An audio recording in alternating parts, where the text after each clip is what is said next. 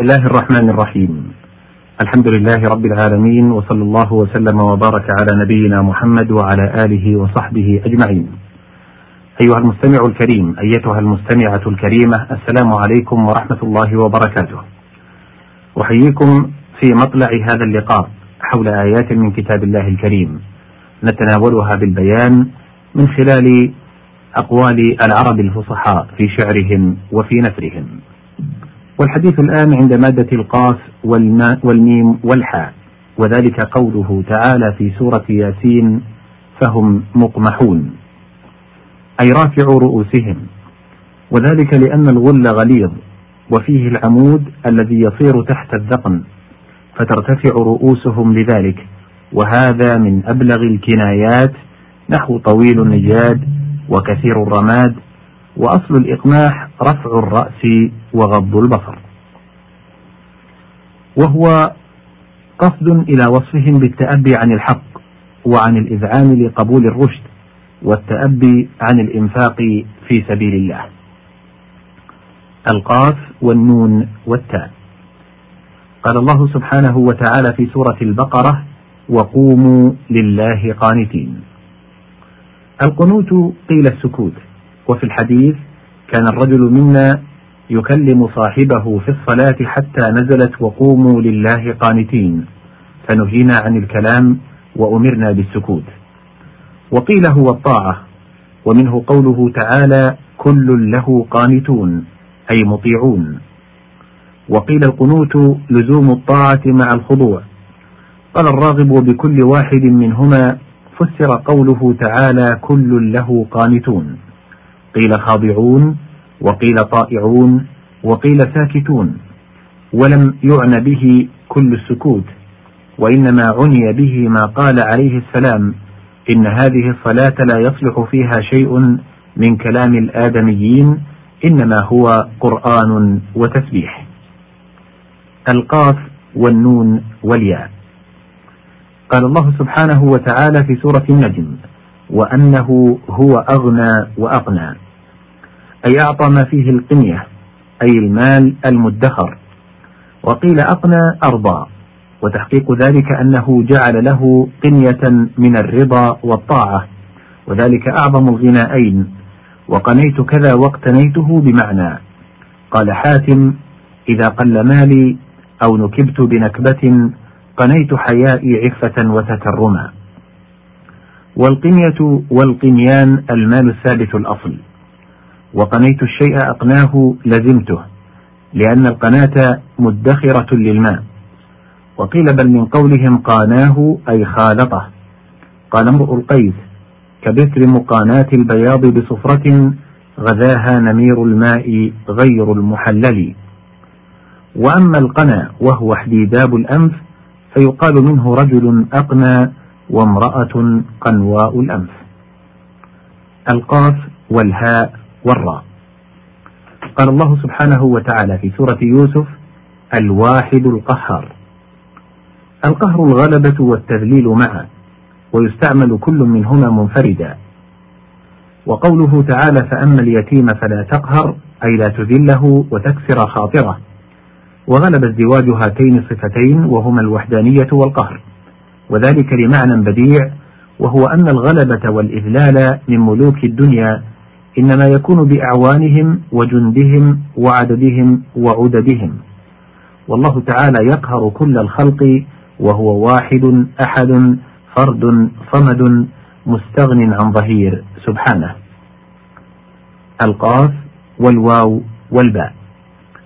قال الله سبحانه وتعالى في سورة النجم فكان قاب قوسين. أي قدر قوسين.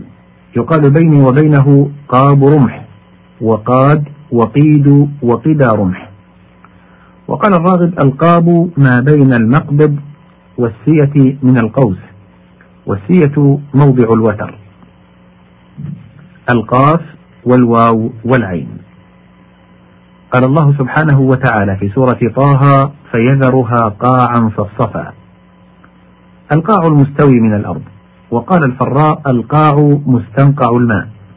وقال الهروي هو المكان المستوي الواسع من وطاء الأرض يعلوه ماء السماء فيمسكه فيستوي ماؤه وجمعه قيعة وقيعان. وقوله تعالى كسراب بقيعة أي مكان مستو فهو أظهر للمعان السراب والإحاطة به بخلاف المحدود من الأرض. والقاع من ذوات الواو. ولذلك قال الراغب وتصغيره قويع القاف والواو واللام. قال الله سبحانه وتعالى في سورة آل عمران يقولون بأفواههم. قوله بأفواههم وإن كان القول لا حقيقة له إلا بالفم لأن ذلك صادر عن غير اعتقاد. وقيل هو تأكيد كقوله فويل للذين يكتبون الكتاب بأيديهم. وقوله ولا طائر يطير بجناحيه.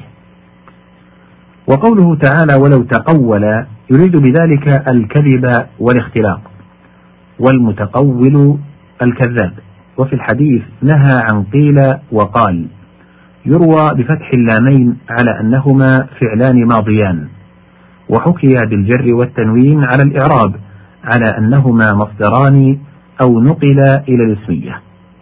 والمقول اللسان لأنه آلة القول. القاف والواو والميم.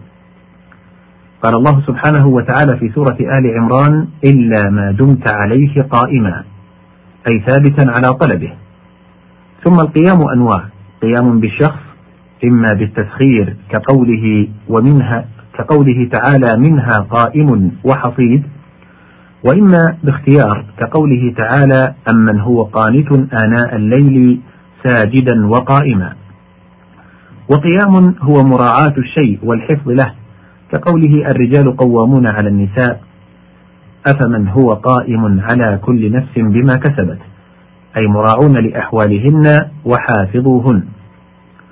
وقيام هو عزم على الشيء كقوله إذا قمتم إلى الصلاة ويقيمون الصلاة أي يداومون على فعلها ويحافظون عليها. وقيل معناه يؤدونها مقومة الأركان والسنن غير مخلين بشيء منها من أقام الأمر إذا أتى به على أكمل هيئاته.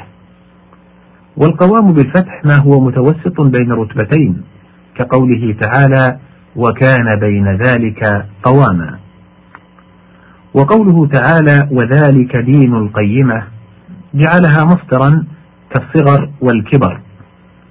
قال كعب بن زهير فهم ضربوكم حين جرتم عن الهدى بأسيافهم حتى استقمتم على القيم أي على الاستقامة. وقوله تعالى حتى تقيموا التوراة أي تحللوا ما حللت وتحرموا ما حرمت فذلك إقامتها. فإن من ضيع حدودها فقد أضاعها ولم يقمها. والمراد توفونها حقها علما وعملا. قال بعضهم لم يأمر الله تعالى بالصلاة حيثما أمر ولا مدح بها حيثما مدح إلا بلفظ الإقامة تنبيها على أن المقصود بها توفية شروطها والإتيان بهيئاتها كاملة مستكملة الفرائض والسنن لا الإتيان بهيئاتها وكذلك سؤاله صلى الله عليه وسلم في قوله رب اجعلني مقيم الصلاة أي وفقني لتوفية شرائطها وآدابها كاملة. هنا ينتهي وقت هذه الحلقة وقد بقي في هذه المادة بقية. أعد بإتمامها بإذن الله في حلقة مقبلة. أشكر لكم طيب إصغائكم والسلام عليكم ورحمة الله وبركاته.